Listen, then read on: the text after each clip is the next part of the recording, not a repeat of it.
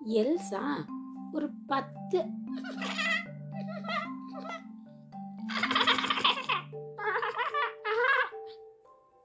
அப்படின்னு கத்துற ஆட்டுக்குட்டிகளை கூட்டிட்டு மலைக்கு மேல ஆடு மேய்க்க போனான் அங்கதானே நிறைய பச்சை பச்சைன்னு கச்சக்கு மச்ச கச்சக்கு மச்ச கச்சக்கு மச்சக்குன்னு ஆடு சாப்பிட்றதுக்கெல்லாம் கிடைக்கும்.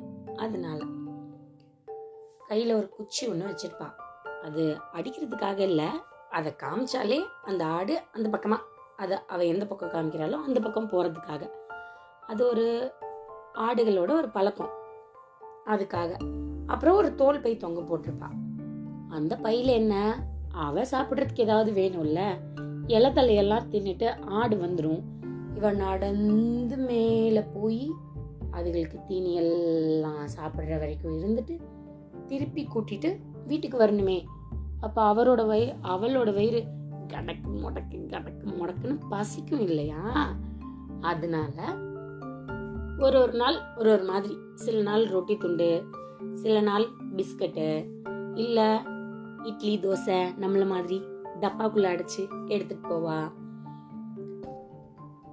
தினந்தோறும் இதான் வழக்கம் அவளுக்கு. ஆடுகளை கூட்டிட்டு மேலே போய் எல்லா ஆடுகளும் மேய்ஞ்சதுக்கு அப்புறமா திருப்பி கீழே கூட்டிட்டு வரணும். ஒரு இடத்துக்கு போனதுக்கு அடுத்த நாள் போக முடியாது. ஏன்னா எல்லாம் அப்படின்னு அங்கே இருக்க புல்லெல்லாம் சாப்பிட்ரும் இல்லையா?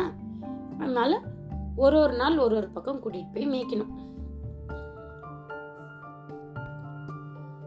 அது மாதிரி போகும்போது மேகங்கள் பார்க்கறது அழகழகான பூக்களை பறிக்கிறது இதெல்லாம் எலிசாக்கு ரொம்ப பிடிக்கும். ஒரு நாள் இவ அவங்க வீட்டில் செஞ்ச லட்டு எடுத்துட்டு போயிருந்தா. அவ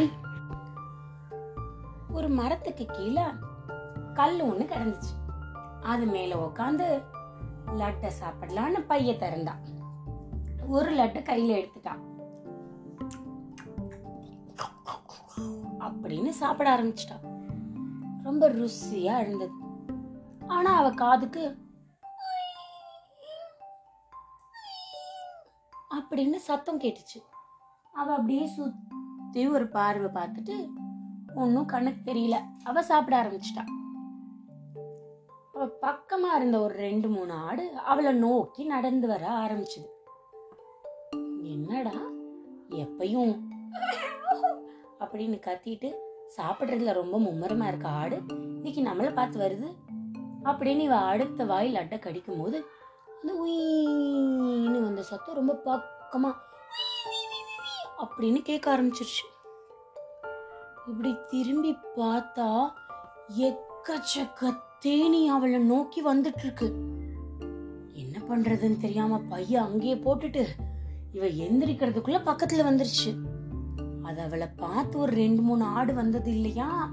அதெல்லாம் அவளை அப்படியே காப்பாத்தி அவ மேல எதுவுமே கொத்த விடாம அவளை அந்த பக்கமா கூட்டிட்டு போயிடுச்சு. அவளும் தப்பிச்சிட்டா?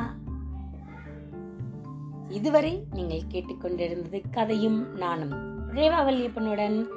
மீண்டும் இன்னொரு கதையில சந்திக்கிறேன். அது வரைக்கும் கதையும் நானும்ல வர கதையெல்லாம் கேட்டுட்டு சந்தோஷமா இருங்க.